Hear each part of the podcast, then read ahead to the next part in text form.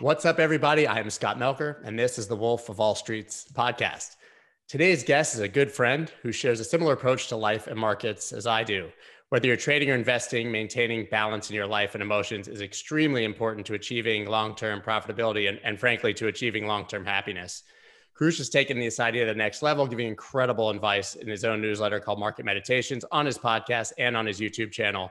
It's my intention on this podcast to better understand the importance of life balance to improve your trading and how that balance can be achieved because we know that it's an eternal struggle for all of us who try to achieve it. Koroush, thank you so much for, for coming on the show. Scott, it's an absolute pleasure to be on. Thanks for having me.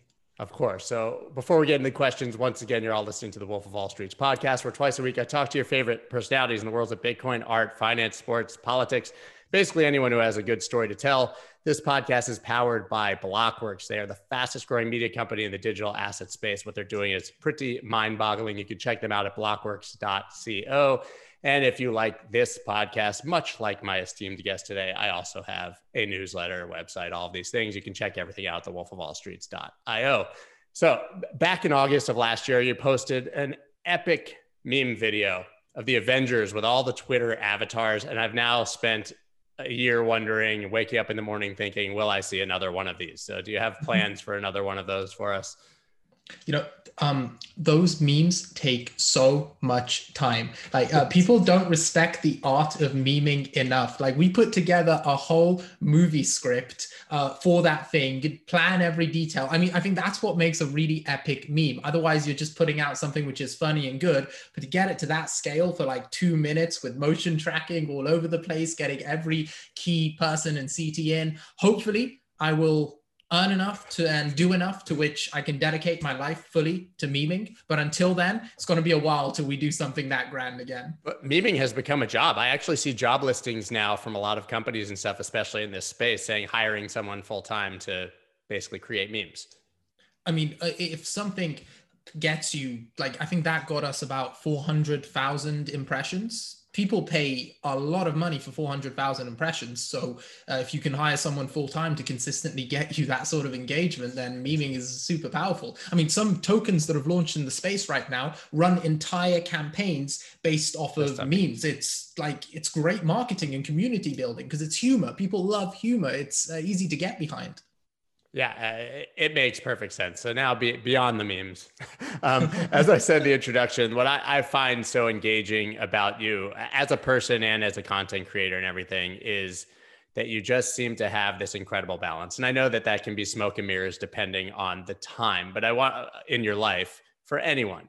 But I, I want to talk about the importance generally of uh, trying to achieve that and how that affects your trading, because I know that we have a lot of traders here from advanced all the way down to completely, you know, beginners who are taking their first trade.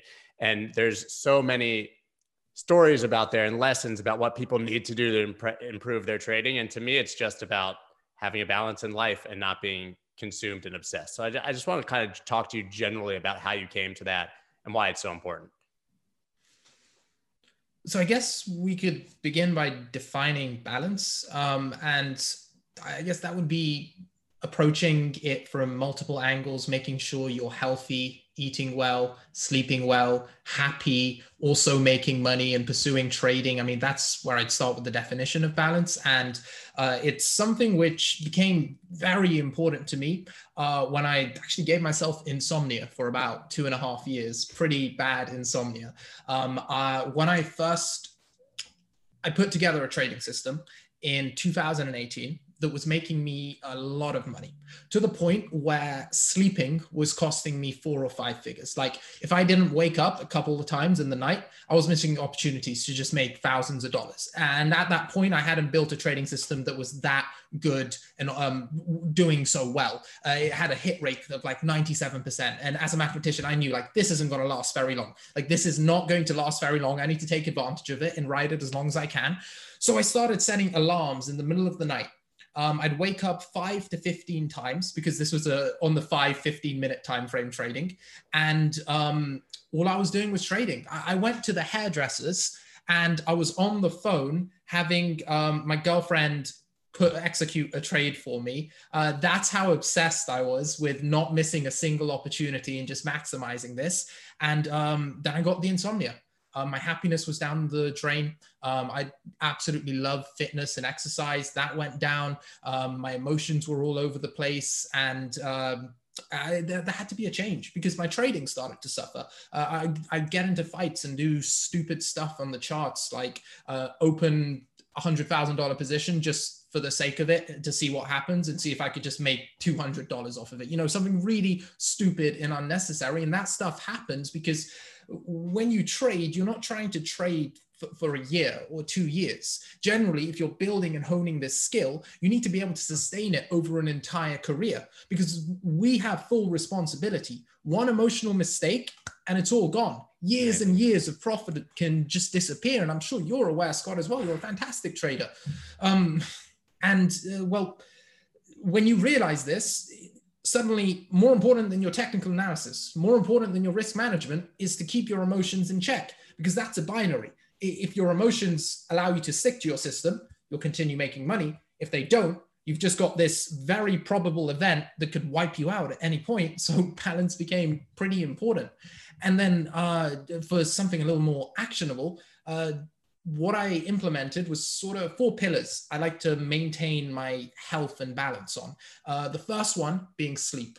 Sleep is so important uh, to the point where um, it can have more of an impact on your physical performance uh, than steroids, getting a good night's sleep before a competition. So an athlete on steroids that's had a bad night's sleep is at a less advantageous position than one that's had a really good night's sleep. It's uh, that level of impact on your body, your mind, it's equivalent. Uh, then after that, diet, making sure I'm hydrated, I'm eating well. Um, then exercise really helps me. It raises my mood. It keeps me feeling healthy and energetic. And the final one, which um, I mean, you know, you know, the newsletter is called Market Meditations. I absolutely adore meditating, and it's brought a lot of benefit to my life. How much do you meditate in a week, a day, a week? What you know, what, and how did you build up to whatever that level is? I ask you know, you say asking for a friend, I'm asking for myself because I have an extremely overactive mind. You know, I have ADHD and I joke with my wife, I cannot visualize things. They say visualize yourself sitting on a beach, and I like might see a snapshot or something, but I can't ever get there no matter how hard I try. It's just not the way my mind works. So I'm like 5 minutes and out and then a week later I'm not meditating anymore. I find it very very difficult. Uh, well, I mean, I, I, love that you want to pursue it. I'm not sure how much it would help uh, uh, with the imagination side of things, uh, but it, it, could certainly have positive impacts, I believe, on anyone's life and uh, it doesn't have to be the like you know sit down meditation. People can find other forms of meditation. Like some people can find it in yoga. Some people can find it in taking long walks. There are multiple forms but the core principles remain the same. Uh, what meditation does is it hones uh, two things really well which you can argue are one thing but we'll keep it um, uh, like th- as two separate things. There's awareness and then there's attention. Um, so with awareness it's not like you suddenly get magical control over your emotions. You still get just as angry, uh, you still get just as um, greedy, or you still feel fear. Um, but the difference is with meditation, by spending so much time uh, paying attention to your thoughts and feelings, as soon as you get scared or you feel FOMO or FUD, you're aware of it. So um, if I enter a trade, I'm aware of what my emotions are as I'm doing it, which allows me to act upon it, if that makes sense. Makes so, perfect uh, sense. so, so you notice what you're feeling, so you can then act upon it. And th- then this has suddenly a compounding effect because the more time you spend noticing these feelings, the more comfortable you become with these feelings. So you're still feeling them exactly the same. They're just losing their control over you. So uh, the way to develop this with meditating is just sitting and spending time with your emotions, doing nothing but observing absolutely everything going on. Then there's another element to it, which is attention as well, uh, which helps you uh, focus on certain tasks. It helps you develop will fat power and efficiently exert your willpower as well. Uh, and to answer your question on how much time I will spend meditating, well, I started with five minutes a day. And then that five minutes uh, went up to six minutes, went up to seven, eight, and then really slowly compounded up. And uh, I focused on just building the habit. Doing it, the, the first stage of meditation is the most difficult. That's just doing it every day Turning up is, yeah, show up. That's harder than achieving mastery. You just do it every day with intent and you'll find your way there. Um, so right now, I'm back to 10 minutes, but the times where I've made my most progress is when I've been doing one to two hours a day. Right now, there's just a bit too much work for me to dedicate that much time. But when I was doing one to two hours, the developments, the insights which come, it's um, life changing to the point where like most people will think, uh, wouldn't even believe it if I went into detail of how much uh, impact it can have on your life. I sometimes wonder how much of it is just your ability to like detach from your phone and, and the other things in your life, any excuse, you know, because I find, for example, surfing to be meditative for me only because I'm out there and I'm thinking about one thing. So it's not, you know, I'm not getting, I guess, perhaps that awareness of my feelings and emotions, but I'm at least detached from everything else, which I find to be a big challenge in life these days. You know, play with my kids with my phone in the other room as opposed to in my pocket. You know, really little things, but they make a huge difference. Well, it does because uh, the phone is a distraction coming up.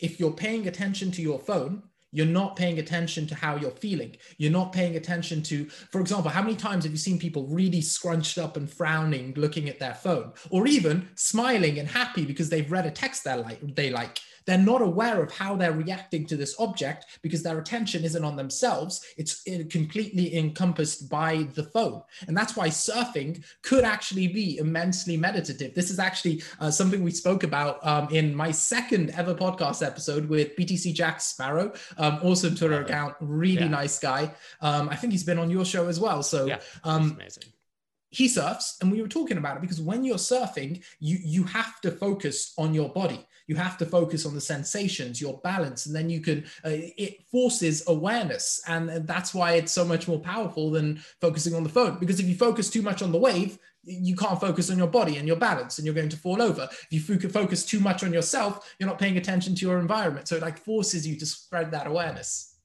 What struck me from something you said uh, earlier was that you obviously had this system. It was hitting 97% rich uh, hit rate, which is astounding. Um, I've certainly never come anywhere close to that with any system that I've developed. But um, you were so implies that you were making an immense amount of money. But um, while making that money and having that success, you were actually becoming less happy, right?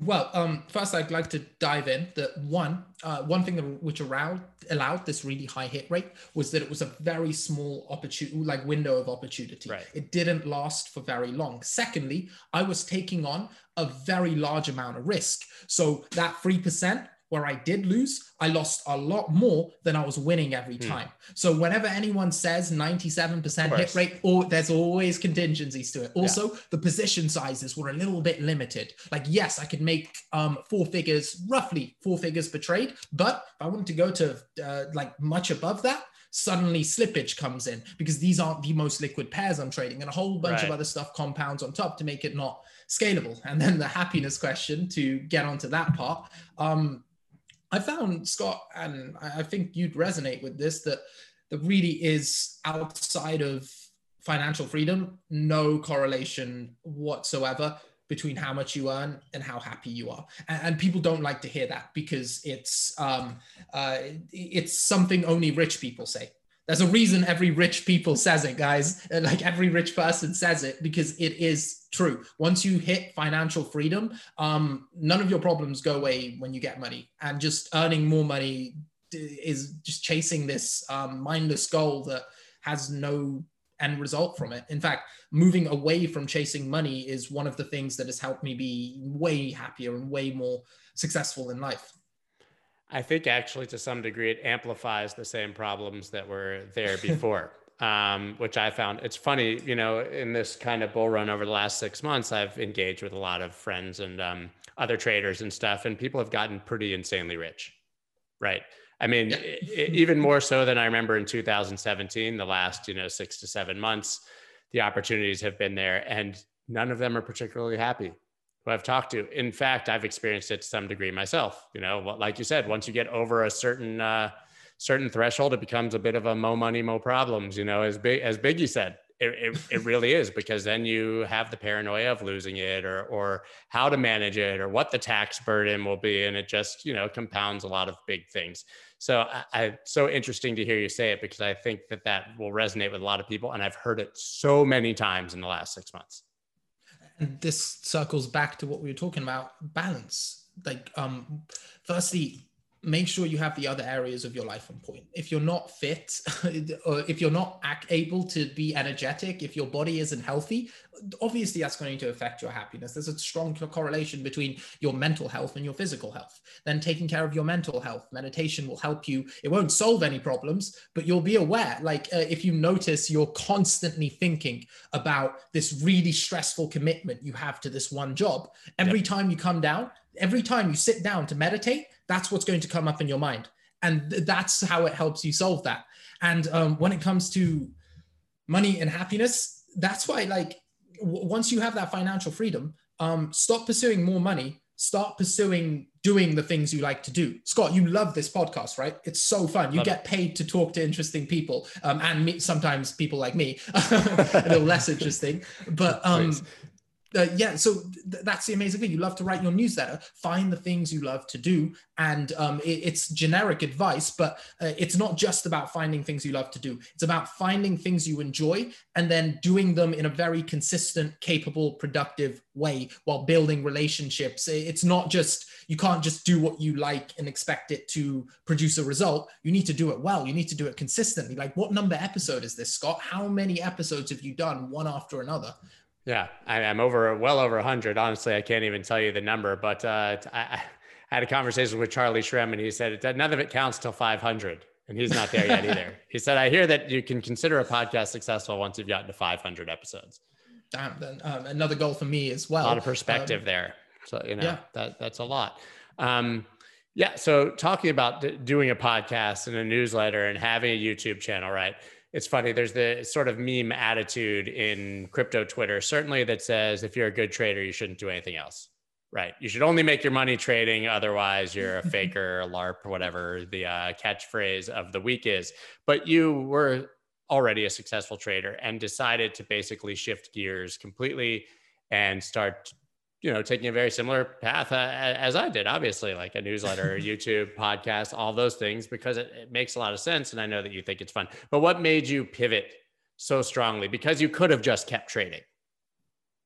Well, um, Scott, what you know, you were a huge motivation for that pivot. We, we had to sit down and a conversation. You very much impacted the uh, course of my life, just as you do uh, thousands of other people for your newsletter you. and podcasts. Uh, it I was at a point where COVID had just hit, and I don't know if I can say the word COVID. I know that kills SEO. Uh, so th- that had just hit, and um, I, I, was doing a lot of work in the property industry, and now I had this choice where I'm like, hmm, could I go 110% just trade, do nothing else? Would that make me happy?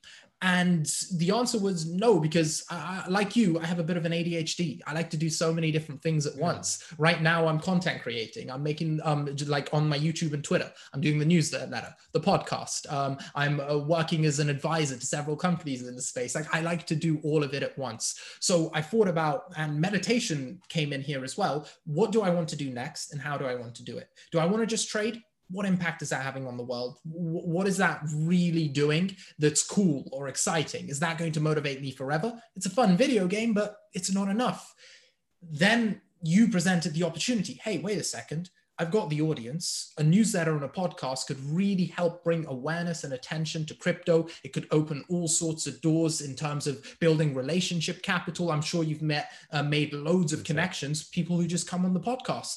And I'm like, wow, I can actually build in the crypto space. This thing, which is building new infrastructure that can change the world for the better, that's exciting. That's fun. I want to do this. Monetary wise, like that comes after. I'm sure the money will follow. If I do a good job, the money will come to me. So, you and the fact that crypto is an incredible, exciting place to build, and the fact that I didn't just want to trade is why I went here.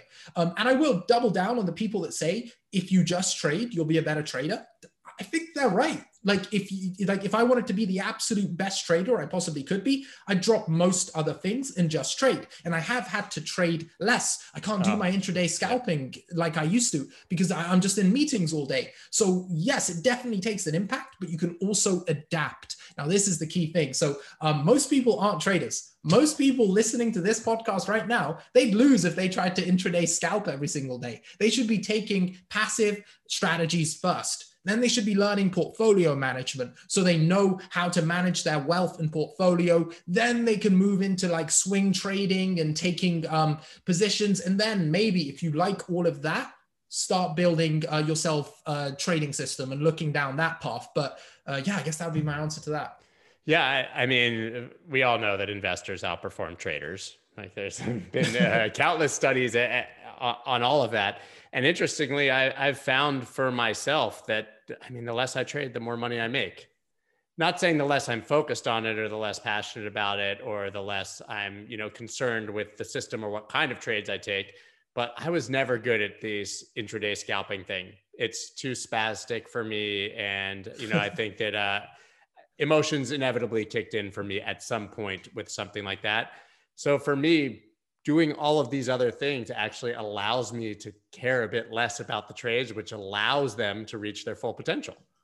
I often say part time trading can be an edge. It can absolutely be an edge because, one, you don't rely on your trading income you don't rely on your trading income, you're not attached to the outcome. If you're not attached to the outcome, you're less likely to make emotional decisions because what happens, happens. It's just a trade. And if it wins, you're not going to be able to not pay your bills or something. This is what kills me with people who make a little bit of money because of this bull market and then they quit their job and they jump into full time trading times are going to get tougher the tides are going to shift and then it's going to be a whole different ballpark uh, how to trade and i'd like to bring up something really important you kept saying in that segment, which was um, me personally.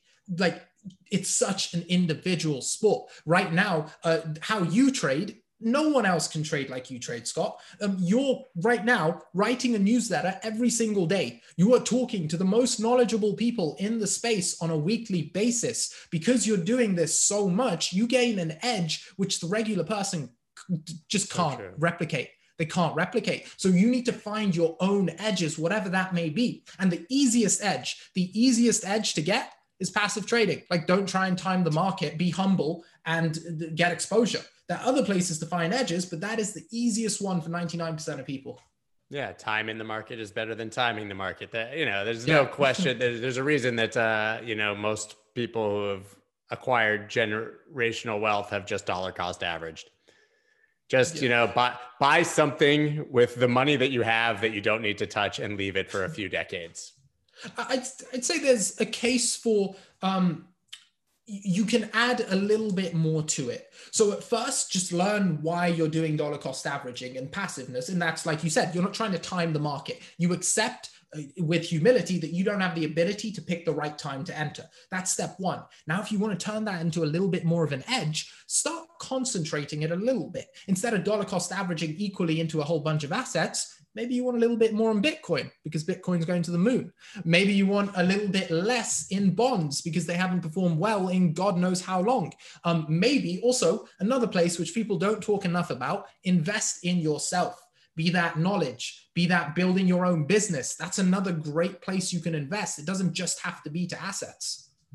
Yeah, ab- absolutely true. So I-, I want to touch on something completely different. I loved a tweet that you recently said. You said that uh, your university degree ended up being entirely useless. um, so I, I'm I have mixed feelings on that. So I don't think I learned a single useful thing in college, right? Um, I was in school in the late 90s at a time when I think uh, the velocity of information and the internet, you know, it, it, was really at that time like what you learned your freshman year was irrelevant your senior year. Now I think what you learned the first hour of your freshman year is irrelevant the third hour of your freshman year, right? So it's very different. But the connections and experiences that I had there, I could never replicate and could never replace. Um, maybe it was because I was in an Ivy League school. So obviously it was the people that I was surrounded with. But I want to talk about how you said that you found your college degree to be entirely useless. Can you dig further into that? So, firstly, that was a um, bit of a out there tweet to get Clickbait. people talking. Clickbait. Yeah, yeah, of course. Exactly, exactly. It. It's sentiment, it, sentiment check. Sentiment check because uh, you have to make a strong statement, and then that stimulates discussion. And then, um, uh, if you notice, I responded to quite a few of the comments um, discussing with people because uh, it's a very interesting topic and it's a hot one right now. It's very cool to say university is a scam, university is uh, useless, but as with most issues, it's not black and white. There's two sides to the story. So, my tweet, for context, the piece of paper is useless. I have not once presented that piece of paper or the grade I killed myself to get to anyone because I, have actually just done my own thing since university and no job I've worked at has asked to see my degree.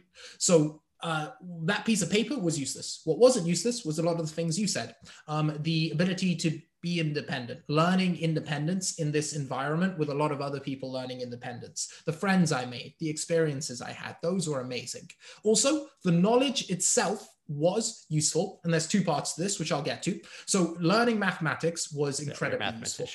It's one of the reasons I'm really good at um, trading, if I may say so humbly. Um, like, I'm not, I'm I have an edge over a lot of people because I intuitive, intuitively understand probability ratios. Um, like when I see a moving average, I know the formulas that go into it. I instinctively know the difference between exponential and normal, and I can extrapolate uh, on basic hypotheses using that underlying understanding of uh, mathematics. So in that sense, it's great. It also makes you smarter because you're just doing this um, mental gymnastics with all these puzzles and stuff. But I could have done that myself there's YouTube nowadays. There's Google. I mean, uh, I've if I can plug my own course one second, sure, I've got a first. complete free trading course Incredible. on YouTube right I've, now. Yeah. Uh, thank you. You could like people will pay for that, and, and it's out there for free. And that's just me. For for every topic you want, there is someone out there that has put free information on the internet that you could learn it. Um, most of MIT's own lectures you can on, find yeah. online. So, um, did I need to spend that money? No. Uh, but at the time i don't regret it because at the time i didn't have the information. I didn't know that i could learn it all online. I didn't even have the belief in myself to teach myself that skill online. And i'm sure you know as well how important the skill of being able to teach yourself something is. That's the top thing i look in any employee who comes to work for me. It's that can you teach yourself a new skill really quickly using just the internet? It's official the digital art market is going mainstream. It's been exploding this past year with over 10 million in sales in December alone, and it's just getting started. There's no better time than now to diversify your holdings with art investments, which have long been seen as an asset class that's consistently outperformed the S&P 500. MakersPlace is the go-to premium marketplace for purchasing rare digital artworks from the world's top creators, like comic art legend Jose Delbo, Trevor Jones, digital wizard Pak, artists collected by MoMA, Guggenheim, and many others. They have new artwork drops twice a week where collectors have the opportunity to add a coveted piece of rare digital art to their portfolio. Artworks from these drops have a history of selling out within seconds of release and have been reselling several months later for upwards of 10x. Collectors can subscribe for exclusive drop notifications on makersplace.com slash the wolf. You don't want to miss out on this action. Trust me. Guys, unless you've been living under a rock, you know that one of the most exciting use cases of crypto now is to earn yield and also to take low interest loans, especially since you earn next to nothing in your crappy legacy bank account. Nexo is leading the charge in this arena with 360 degree crypto banking services. One thing that I'm really excited about that's new is that they have the Nexo Exchange. It's a real game changer with more than 75 crypto and fiat pairs to swap between instantly without leaving the Nexo wallet app and with prices fixed at order submission.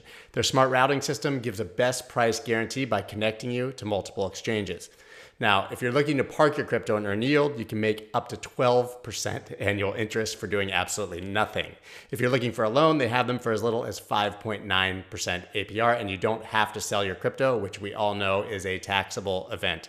Their credit lines are also dynamic, meaning that as the value of your crypto goes up, so does your available credit. This is so cool and innovative, and I've never seen something like that before. So please check them out at nexo.io slash exchange and put your crypto to work for you. Okay, so with a weird, some might say, semi post apocalyptic 2020 very much done and dusted, it's time to tear the new year in two and send your Bitcoin into play with a killer promo from the team at BitCasino. Drop a 5 milli Bitcoin minimum on any of the platform's 2,000 or so Bitcoin slots and get 200 free spins to use on the Legacy of Dead. To claim your 200 free spins, use the promo link bitcasino.io slash Scott. That's S C O T T. Log in or register an account, head over to the rewards section, and enable the bonus called Legacy of Dead 200 FS. Wager 5 milli Bitcoin on any slot game after that, and you'll get 200 spins on the house just for being you. BitCasino was ahead of the crypto game before the game got going. The original Bitcoin led online gaming destination, they continue to set the standard for fun, fast, and fair gameplay. Deposit, wager, and withdraw in Bitcoin, Ethereum, Litecoin, Tron, and more, all in real time, all the time with BitCasino. Right. Moving along, all out there. I want to touch on your free trading course and just in general, how much free content you put out. Why do you do that? Well, uh, two parts. Number one, that's how I learned to trade. Um, I, I, there was a lot of free content out there, so I thought heck. In fact, I wasn't even doing free educational content. I was just sharing my trades at the start because the bull market ended in 2017 and no one, I noticed loads of people that were killing it before and now just losing money left, right, and center. And I'm like, wait a second, I'm, I'm still making money. Maybe I should post a little bit of this. And that's how I gained my following in the first place. And then the educational content came because people like the way I explain things, and um, I love explaining things. I mean, w- back when I was at school, I used to um, voluntarily, oh god, this is gonna nerd me out, um, voluntarily go to the maths club to teach the younger kids and help them with their work because I loved the teaching part of it. It was really fun and gratifying, and maths was really fun to me. So similarly, trading's like this video game I love. So I'm just putting out these video game tutorials that also mix up with my love of maths as well. So that's fantastic. It helps people. And right now, uh, let me take a second to talk about sustainable business models.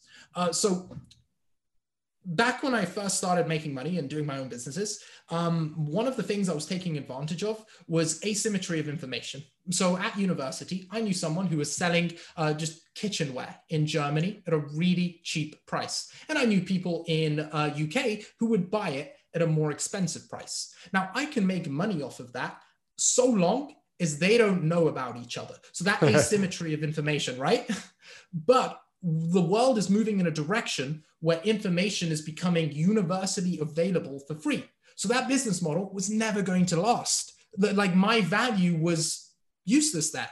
So the sharing information for free positions you with the shift the global shift like where the direction the world is moving in right now. So one of the most useful things you can do is make content. Educational content is a great one. Whatever your content is going to be like freely sharing information just aligns you with the direction the world is moving in. That's why i decided to give it out for free instead of selling it. Because sure i can make um like transparently that course has now got um just on impressions, about 3 million impressions on Twitter alone, just Twitter alone. The YouTube probably doubles or triples that. I could have sold that course for $100 or $1,000 and made six, maybe seven figures, but that's short term, isn't it? Because eventually that knowledge is going to be available for free. So I want everything I do, I'm positioning myself for the long term. And by giving the content out for free, that's one of the best ways to position yourself for the long term rather than the short term.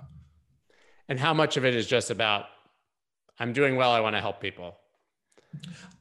I want to help people. That's why I'm in crypto because crypto is going to make the world better. That's why I've dedicated myself to this industry as opposed to, I don't know, the oil industry. Uh, this one is moving the world in a really amazing direction. And you've spoken about this multiple times. DeFi is changing the infrastructure of the financial system. Sure, I don't think in the next three or four years we're going to move completely towards no. DeFi. But in the next 20 years, how much inefficiency from the centralized system is going to move over to DeFi and how much money is going to be saved and how much good can be done with that money? How much redistribution of wealth is going to occur? How many um, kids who would have grown up with loads of talent to become bankers will become engineers or scientists or um, do something creative with their lives? You know, like that excites me. That's why I want this founding in the crypto space so I can help build.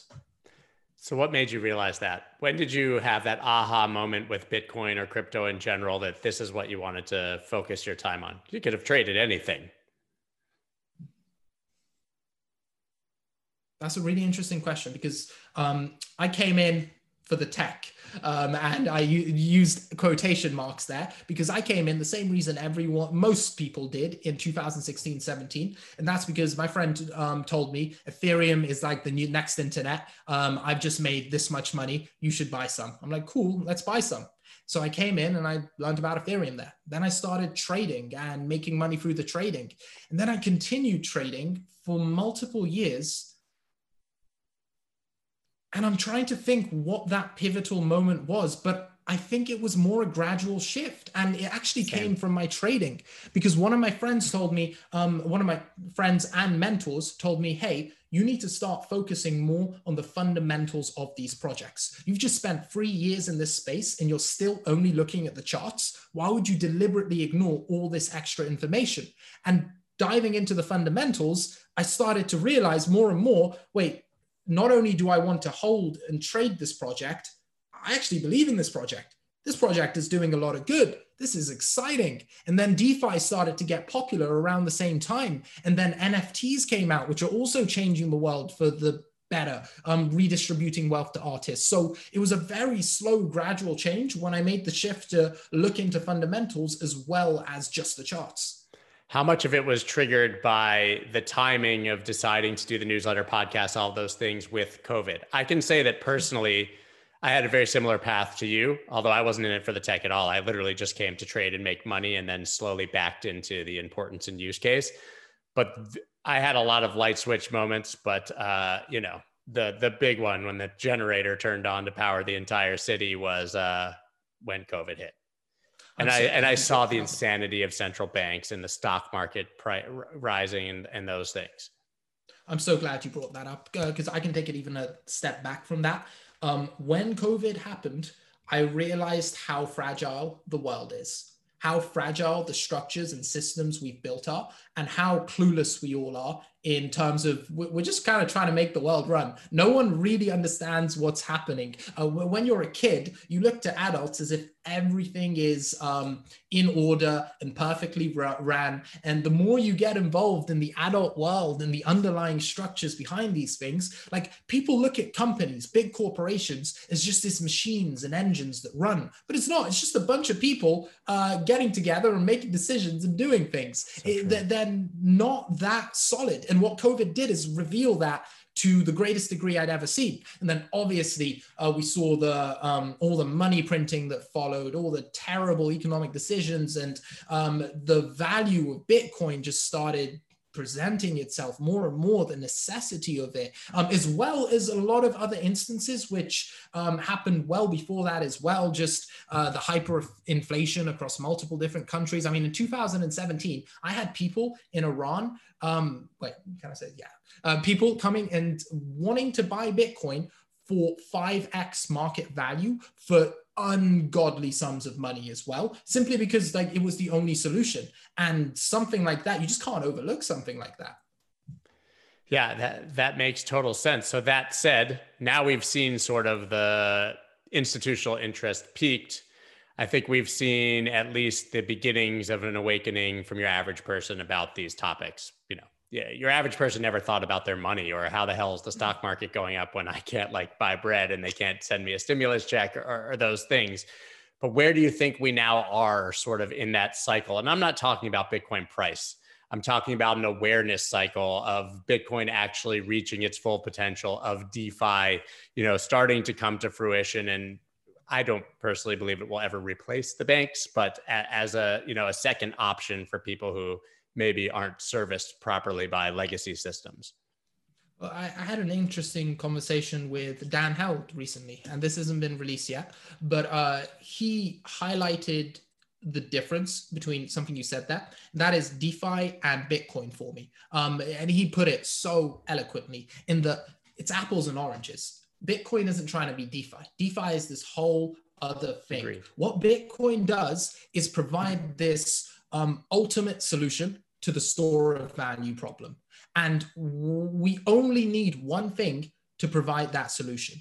And Bitcoin could and is currently the leader in becoming that one thing. Yeah, there could be new technology that overtakes it, but for that, just watch the market cap. Like when something's market cap gets equivalent to Bitcoin, go 50% Bitcoin, 50% that, if you just want to take a completely passive approach. But that's the problem which Bitcoin solves. DeFi is this whole other thing in my head, which is in this in, in its complete infancy right now. And we've got no idea what's happening. It's the wild, wild west it's there. Insane. Like projects are getting hacked for a multiple millions of dollars. They're, new ones are getting made every single day. You can get 10,000% APY if you find the right project. So DeFi is just this early stage thing that we don't even know the potential uh, it's going to have yet in the world. I mean, like with NFTs coming in as well, getting more popularity, people the, the, integration between nfts and defi is huge as well yeah. um, so with that it's in its infancy with bitcoin people are waking up still slowly because the important thing for that isn't the price to go up it's education. The government isn't teaching people about financial education because it's not in their interest. Like people don't know about taxes people don't know about I- inflation people don't know how to invest or buy the right assets because like why would a government want to teach its citizens not to be um, middle class or lower class, just laborers and going through the grind and um, making the cogs turn and the machine going and keeping the richer rich. Um, it, it's it's not in their interest to educate, and that's where I see the, um, the, the delta, like the gap closing. Education. People need to realize um, why Bitcoin matters. People need to know about inflation before they're allowed to graduate. Like you shouldn't be allowed to graduate if you don't understand that putting your money in a bank account for 30 years halves its value. That's interesting though, because a lot of people point to the fact that we have minimal financial education, if any. I can definitely tell you that in the United States, I never learned anything in school about finances. But you're one of the first pieces, people who put it out there to me directly that it's deliberate. Um, so I, like, I don't want to start a conspiracy no, theory. I agree. No, I mean, I, I tend to agree. Or whether it's passively de- deliberate or actively deliberate, I think that as you touched on, maybe the more important thing there is not to say that they're actively trying to keep people down, but that there's no incentive for them not to. That's what I precisely what I think it is. One, there's no incentive to for them not to, and also it's a really Okay, so this is quite an interesting two part one that just came in my head. So it's very interesting because it's not a hard science. Monetary policy is BS for the most part. Like yeah, there are so many variables at play here, and people are trying to make predictions off of it. Taleb put it really Nassim Taleb, he put it really, really well. Um, you like you try to weather predictions are really inaccurate right now, right? Um, when it comes to economics, imagine trying to make a weather prediction where every droplet of rain is individually intelligent. So just the number of variables and connections that increase there. And because of that, maybe we shouldn't be teaching it to kids in any complex way besides telling them, hey, we're pretty sure inflation's a thing. We're pretty sure you don't want to go into debt and you want to develop assets. But when it comes to the complex side of things, that's why Bitcoin's such a good solution because like we no longer have random people making absurd guesses as to whether or not they should print money uh, and we eliminate that problem. So i don't think it's deliberate deliberate. I think it's just um, a whole pile of bad decisions one after another that have led to it and now there just really is no incentive to do anything about it. So it's a perpetuation of an existing system and part of that greater system that we all know Precisely. is obviously fixed towards the rich. But as you said i mean uh, you don't need to teach a high school kid how inflation works, but they should be able to define inflation. Yeah. Like right. my money's worth less every year. It's so simple. But, but, but you know, when I was a kid, the, the minimal financial education that we had was you should save your money. You should put your dollars in a bank account. And back then, of course, you know, interest rates were 10 plus percent. So you could gain money, but you were still losing buyer power. Your mortgage would also be at 14 or 15%, but we didn't understand. We were just told save your money, not to buy anything, just save your money. And it couldn't be more inaccurate now. A lot of people are naturally risk averse, Scott, as well. Uh, so it may not have even been bad intentioned advice. It's it feels like the safest thing to do. Just hoard a whole bunch of cash and save and make sure you don't spend a lot and cut back on spending rather than increase um, earning power. Uh, people are naturally risk averse, and those who aren't risk averse either end up in the bottom echelon of society or they get to the top echelon because that's what happens when you take on a lot of risk and when you get to the top that I mean that information isn't going to trickle back down. And if you stay in the middle and you consistently stayed happy in the middle, then you're probably going to continue passing on that risk averse knowledge. Yeah, but it, it, it seems like it's risk averse. But is there more risk in holding a dollar than in holding a dollar worth of Bitcoin or a dollar worth of stock or a dollar worth of gold or certainly a dollar worth of real estate? Not that you can buy a dollar worth of real estate, but the idea holds yes, if you have no emotional control, if you're not reading Scott's um, newsletter and you don't understand risk management, you don't understand um, how to trade and invest because that knowledge isn't freely available. Like if you tell the average person, hey, you should not save cash, what else do I do? They don't know yeah. what an index fund is. They don't know what Bitcoin is. That's just drug money. That's what the media tells them it is. Uh, so it's it's that go all circles back to education. That asymmetry of information. Uh, we need to get the right information to people because if you don't have the knowledge, it is risky because you, you need to stick within your circle of competence. So we need to increase the average person's circle of competence to include more of this. And that's why free financial education is so important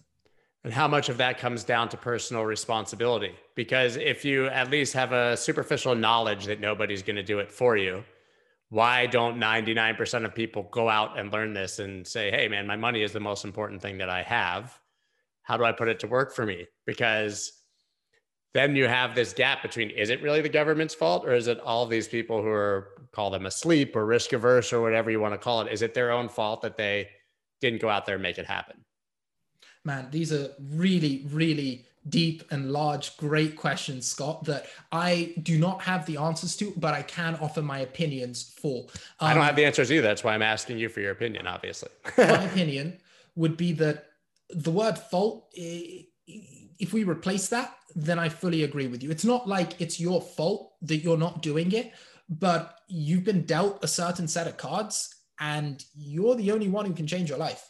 Uh, at the end of the day, it doesn't matter if it's your fault or not. You can't control the external circumstances that have gotten you to where you are. So, not just with financial, with um, anything else in life, you, you should want to take on ownership and personal responsibility because that is the only thing you can control yourself. Let's leverage um, your physical health as an example. Say you're really genetically unfortunate. You you have um, a huge amount of fat cells in your body, so you store up a lot of fat really easily, and you get way more hungry than the average person. Like, cool. You're probably going to be fatter than the average person. And if you want to change that, and you're at risk for, say, uh, a, a heart disease and you want to change that, it doesn't matter that you got dealt a bad hand. You need to actively take action to learn about dieting, to learn about um, exercise and improve that situation. Just like if your financial situation is bad, it may not be your fault. You may have just been sure. born in the wrong place at the wrong time, but that doesn't matter. You're the only person who can do something about it and change it. So, anyone listening, I encourage you to take ownership for whatever situation you're in and do something about it. Don't even think about whether or not it's your fault. Focus entirely on what's in your control. Everything else is a waste of time. So, how much does it drive you nuts when you get DMs saying, Sir, I followed your trade that you posted on Twitter and now I'm homeless. It's your fault right? To, to some varying degree, as ridiculous as that sounds, I hear that or some variation of that at least a hundred times a day. It drives me crazy that I haven't done a good enough job to communicate to these people to not listen, to not blindly follow me. So I'll take full ownership that I'll take my own advice and take yeah. full ownership that I'll try do a better job every single time I can. I try to clarify all my videos. Hey guys, do not copy what I am doing. You're never going to be able to do what I'm doing. You're never going to be able to do what Scott's doing. Focus on developing your own systems, your own processes. Don't blindly copy people. I've never met anyone in my life who's built their fortune and supports their family off Twitter calls that they follow or signals groups that they follow. You know, like no one builds a career or generational wealth like that. What you should seek is knowledge because a short temporary gain, even if you make a few million dollars, that's not going to stay with you for like that's going to disappear. That is a finite sum of money that if you don't know how to manage is going to go. Money that comes quickly will go quickly as well. What doesn't go is knowledge, useful knowledge that can help you sustain this. And I keep saying sustain this because people need to have more patience. Focus on the long term. If it's only a short term solution, then every single time you're going to have to put that same amount of energy it took you to get to place one again. So you just enter this rat race and non-stop cycle where you just put a whole bunch of energy in, try to get something out, it runs out, then you put a whole bunch of energy again instead of building long term consistent systems. Like it's taken me a long time to build wealth that most people, some people, like one person was on my podcast and they went from $2,000 to 10 million in six months. That took me way longer to do. But my game is different. Most people turn 2K to 10 million in six months. They're going to lose that in three months what you want to do is build processes, investment techniques, income generating activities, relationships, and all these things which will just compound and continually provide you benefit for the rest of your life. Um, that, that was a bit of a rant, but yeah, focus no, on the long term, not the short term. It, it's not a rant at all. And one of the sort of pivotal moments for me, I remember, was the first time I read an article about lottery winners and how like no matter how much they win like 77 it was somewhere between 70 and 80% of them end up completely broke and fast. It's not like 50 years later they've you know exhausted their wealth. It's like 4 years later they're completely broke in debt and miserable. Do you need to read about how many of your rock star friends you don't have to oh, mention any names yeah, from back in the day who made a killing who made a fortune are now broke Right, but at least they were sort of working for it. The, the, you know, you think that like this. I, I mean, I guess logically, it's it's not the case as you just said. But you would think if someone hands you a hundred million dollars, you couldn't spend it if your life depended on it. There was actually a movie when I was a kid, uh, which was amazing, and you've probably never seen it, uh, called Brewster's Millions. And basically, he was given millions, but to get the bigger fortune, he had to spend every single penny that he was given. and it was like challenging in the movie for him to get rid of every penny. He had to literally have the shirt on his back when he, uh, yeah. So I, you know, in that movie, it was such a challenge for him to spend all the money. But you see that in reality, you give someone 50 million bucks and they can have nothing. That also circles back to what we were talking about with trading if you don't have the right mental models, processes, and systems in place, if you don't understand that you need to spend relative to your earning and income power, not your current capital, you're always inevitably going to go broke. If you don't know how to manage your risk and you incorrectly proportion your assets, like you go like 90% into some really low cap illiquid altcoin um, that you managed to find on Uniswap, and that's what got you from a small amount to a big amount, and you keep doing that, eventually it's going to all disappear. Upside is unlimited, downside is limited. You once you lose that initial sum you had, it's way harder to earn it back. And that's the case with everyone. And the reason I leveraged some um, potential, because it not only happens with lottery winners, but it happens with celebrities as well. Like professional athletes, they have a huge amount of earning power, but it's limited to their athletic career. Yeah. After that earning power ends, they can't continue spending like that. The smart ones build businesses. They invest in um, uh, staff around them to manage their wealth. They invest in smart things, thinking long term, not short term. So it, it all really comes down to it. If you have a short term mindset, your cash is going to be short term. If you have a long term mindset, you're much more likely to have uh, long term wealth. So then, how much of all the other things that you've done outside of just trading were about um, creating those passive income streams, whether completely passive or some, you know, like a, nobody's going to argue that a newsletter is a passive income stream. It's something yeah. you have to work on.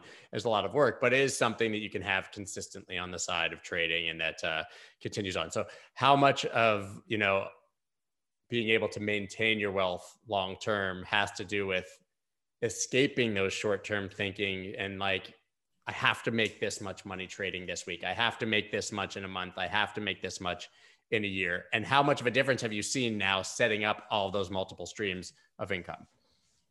So, this took me a long time to realize. And I mentioned it earlier. It's that your there's two aspects to this. One, if you want to consistently earn money, you need to be able to solve a problem that needs solving. And I, and I leverage the example of the asymmetric information. The world is moving in a direction where information is going to become freely available. Why am I building a business model on that? Why don't I freely put out information and make it readily, readily available to people? So I'm shifting to models that can consistently solve a problem to people. Like if my podcast is always going to be good and enjoyable and get great guests on, there's no reason my audience won't continue listening to it, especially if I keep getting better. So that's a stream of income that gets set up that I expect to last a long time. The, the other part is so one, solve a real problem and your income is probably going to continue to last as long as that problem needs solving. Secondly, preservation. So preservation is very separate to income generation.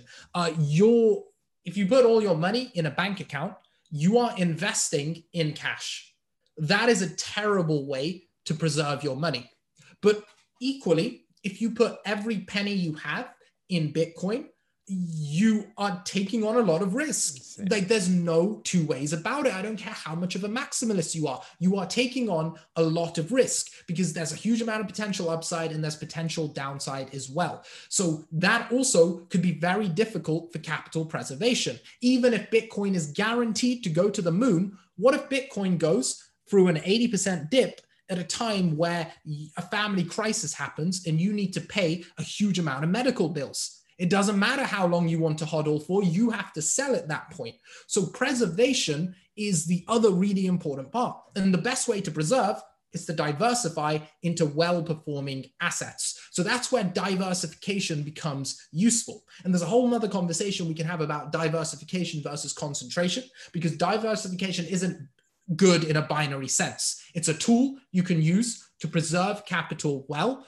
but it's not like the be all and end all. Like I, am sure we both had periods of concentration, and those sure. are often what create extremities of wealth. So I want to um, uh, just it, flag that up. As that's such part. an important topic because you talked about ta- uh, speaking with Dan Held. I did the same thing. He was an incredible guest on my podcast. Mm-hmm.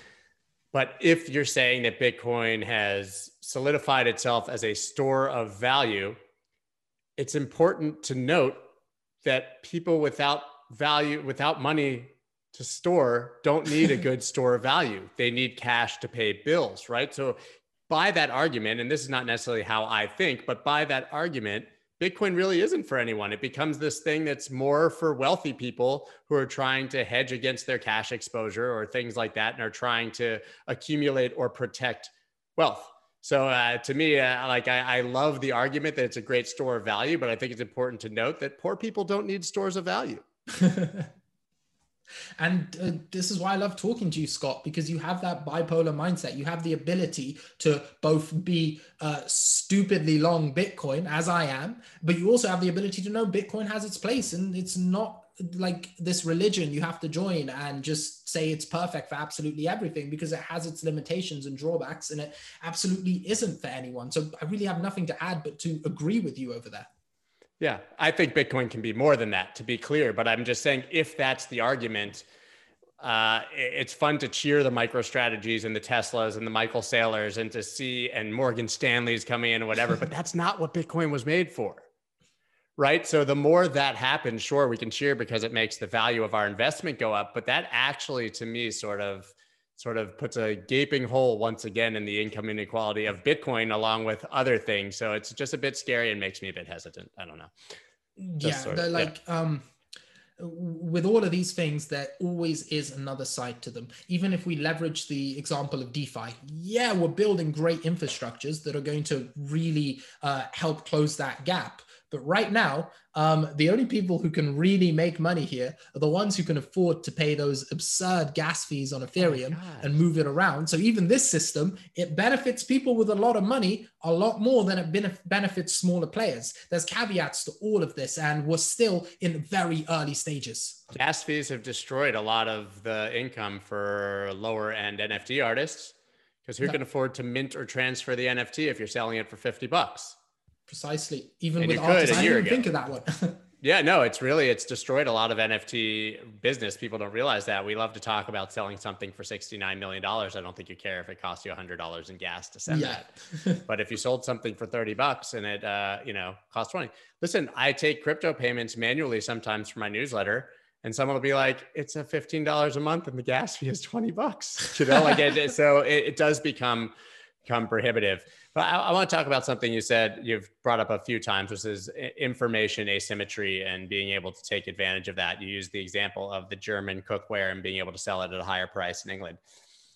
That metaphor could be used to describe crypto, right? Because, like, isn't it all about because you could be that middleman for a temporary amount of time until those two people found out I mean, isn't that just a metaphor for Visa and MasterCard and banks and any toll collector, you know, in the middle that's taking their little piece to be a third party that validates your transaction? Like, why do I need to go to the title agency to sell my car to someone? Why can't I just sell my car to someone and they give me the title, you know, or a mortgage or any of these things? I mean, isn't that what we're here for? Is eliminating that sort of asymmetry that has long been an opportunity for people, you know, to to make money? We, we almost have to um, play a guessing game with our careers as to how much um, market share is going to be taken up by Web 3.0, um, AI, and different types of future developments that are yet to come. Heck, even the machines. I mean, how many manual labor jobs are going to go out to those? And almost as traders and investors and just people deciding what career we want to go to, we have to try predict which ones we think are going to happen the fastest. And given the current momentum, uh, DeFi looks like a decent bet, like something that's going to happen within our lifetimes and a good place to um, dedicate a career to. That information asymmetry, uh, or not even information asymmetry, but lack of need for a middleman between these two people is why DeFi is going to fill in a big hole. And if we can take the place of DeFi, man, there's a lot of market share to capture from the banks. Uh, one analogy I read, which I absolutely love, it's like the bankers are holding this big block of cheese, and then these tiny little mice all around it nibbling away. That's DeFi. Right now, it doesn't look like much, but eventually, that's going to take up a significant portion of that block of cheese. Uh, that that that that makes total sense. But then I guess the question becomes for your average person, knowing that we've seen this script played out before, right? I mean, we had the internet boom in the late 90s, and 90% of those companies either don't exist or nearly went to zero and, and whatever. I mean, DeFi is like that on steroids. Right. It, I mean, I love everything that's happening. I love the innovation. I love the spirit. I'm not saying it's malicious, right? If a thousand companies all have a thousand ideas and they're all passionate about it, I think that's great. But I still think 900 of them will be gone in 10 years or less it's because ideas are useless, Scott. If we had our conversation in August, in August, where you told me, "Hey, I think you've got the personality and brand to have a great podcast newsletter," um, and you and I said, "Cool," and never did anything with that idea, nothing would have happened. And the importance of execution, the more experience you have building businesses and working with people, the more you see that ex- execution just matters more than ideas uh, on a disproportionate scale. Uh, because everyone thought of Uber. Like everyone thought, hey, what if I got a taxi on my phone? How many people had that idea at a party or were just lying in bed and thought of it? Only one person went out and executed it. And there's a hundred different ideas like that. The ones you see and you're like, oh, I'd thought of that before. Doesn't matter if you thought about it. What matters it. if you have the ability to do it because willpower is scarce. Ideas are not scarce. Discipline is scarce. These traits take a certain type of dedication, commitment, and training to develop a lot more than just having a random idea. So, in that sense, um, we can leverage this to look at the current market and assume that it doesn't really matter how good the idea behind your altcoin is. Um, we don't know if it's going to succeed.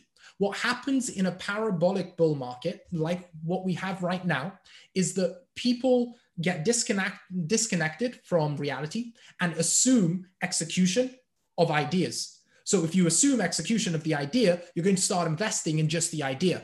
And that's a really dangerous thing to do because reality will hit at some point and you won't be able to predict when it's going to hit. And then most of these projects, because there's humans behind these, there's regular humans who um, have a lot of capacity to not follow through and fail, will eventually fail. And yeah, a couple one like there'll be a there'll be an Amazon or two in there, like very probable that there will be. But you really think you're going to pick the Amazon or two out of that basket?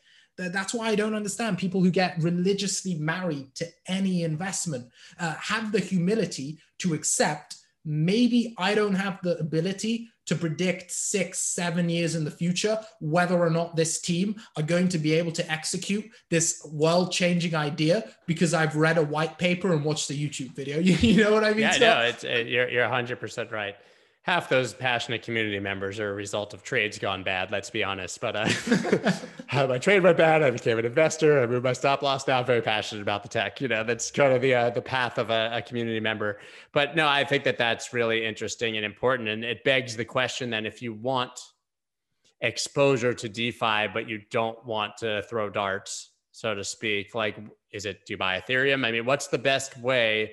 Do you think for your average person who like thinks, yeah, DeFi is the future, but is likely to go broke before that future is realized if they don't, you know, uh, invest responsibly? So a lot of people like to answer this question with, hey, why don't you go buy a DeFi index? And there are that that is an option. There are loads of DeFi indexes, and for those who don't know, a DeFi index is simply a basket containing the best performing, highest market cap DeFi coins in the market right, right now. The problem with this strategy is we're so early in the market that there's probably going to be a huge turnover yep. in what those top 15 projects are going to be. So that inherently attaches a lot of risk to yeah. uh, just picking up and. If two out of 10 in your basket go to zero, your basket is dead. exactly. Or if your basket is constantly changing uh, with the top um, uh, Churning, coins, yeah. you'd be better off just picking one and trying to get it right. Uh, that's why I don't like the basket approach. Then there's the, well, why don't I pick an individual coin? And now you're just taking on a ridiculous amount of risk because you're assuming you have the ability to predict the right coin. So the solution becomes, and here we are again, education. Like if you truly want to learn about this new thriving space, do you know how many people have made fortunes just dedicating all their free time? Like if you've got a nine to five, dedicate every evening to learning about this. Spend some time in chat rooms, discords, telegrams, talk to the developers, talk to the people behind these projects, talk to the funds investing in these projects, listen to the right podcasts, and start accumulating that knowledge. If you build the knowledge to make these decisions for yourself, Worst case, you learn about a thriving new space and you might even be able to get a job in it. You know what, Scott? I'm going to pivot my That's answer to this. Answer. The best way you can get exposure to DeFi is to get immersed in the space. You, you, you, are you good at making memes? Come make memes for a DeFi company. So Attach yourself to the success of that company. Uh, find a way to get involved in the space rather than throwing your money at a random project and hoping you'll be right. And spend time learning and educating yourself as well. Such great advice. And I just realized that we're totally probably out of time here. That I've gone over what we talked about. You have a very busy day. So I love it. I want to uh, ask where can everybody follow you, sign up for the newsletter, listen to the podcast, check out your YouTube, your Twitter? Where, where can get, they get the full Koroush experience? so uh, Koroush AK on Twitter and YouTube super simple. Koroush AK Scott, I'm sure there'll be a link somewhere. Yeah. Um, and then Market Meditations is the newsletter and podcast. Market Meditations, so if you just search it, it should come up. I'm glad you like the name. And also, just a huge thank you for having me on, Scott. It's been of one of my goals to get uh, on this podcast without having to ask you. I hope I didn't delivered. ask. He did not ask for the record. This is, a, this is an invitation. I hope I've delivered value to your listeners, and this was a useful, fun, exciting episode. And I'd love to come on again and have you on the podcast again as well, Scott. Uh, to to be totally honest, this is like top five conversations I've ever had. It always is when uh, you and I talk, but I think that this is a lot of practical and important uh, knowledge and information that a lot of people who are listening don't get so easily. Um, it's one thing to talk to you know the huge names that are building and the blue checks and all of that, but you you know it's it's generally a more focused on a specific concept. And I think that there's just a lot of actionable knowledge here. And maybe somebody will listen to this and just have a grand awakening and realize, hey man, I'm just like way too emotional and I need to go hit the gym. And you mm. know, and even if we get that for one person that listens to it, it, it makes it a worthwhile and an amazing conversation. So thank you very much for taking the time and, and honor to have you. And we will definitely do it in the future because I feel like we could have done this for another three hours here. For sure, Scott. Again, thanks for having me. Thanks.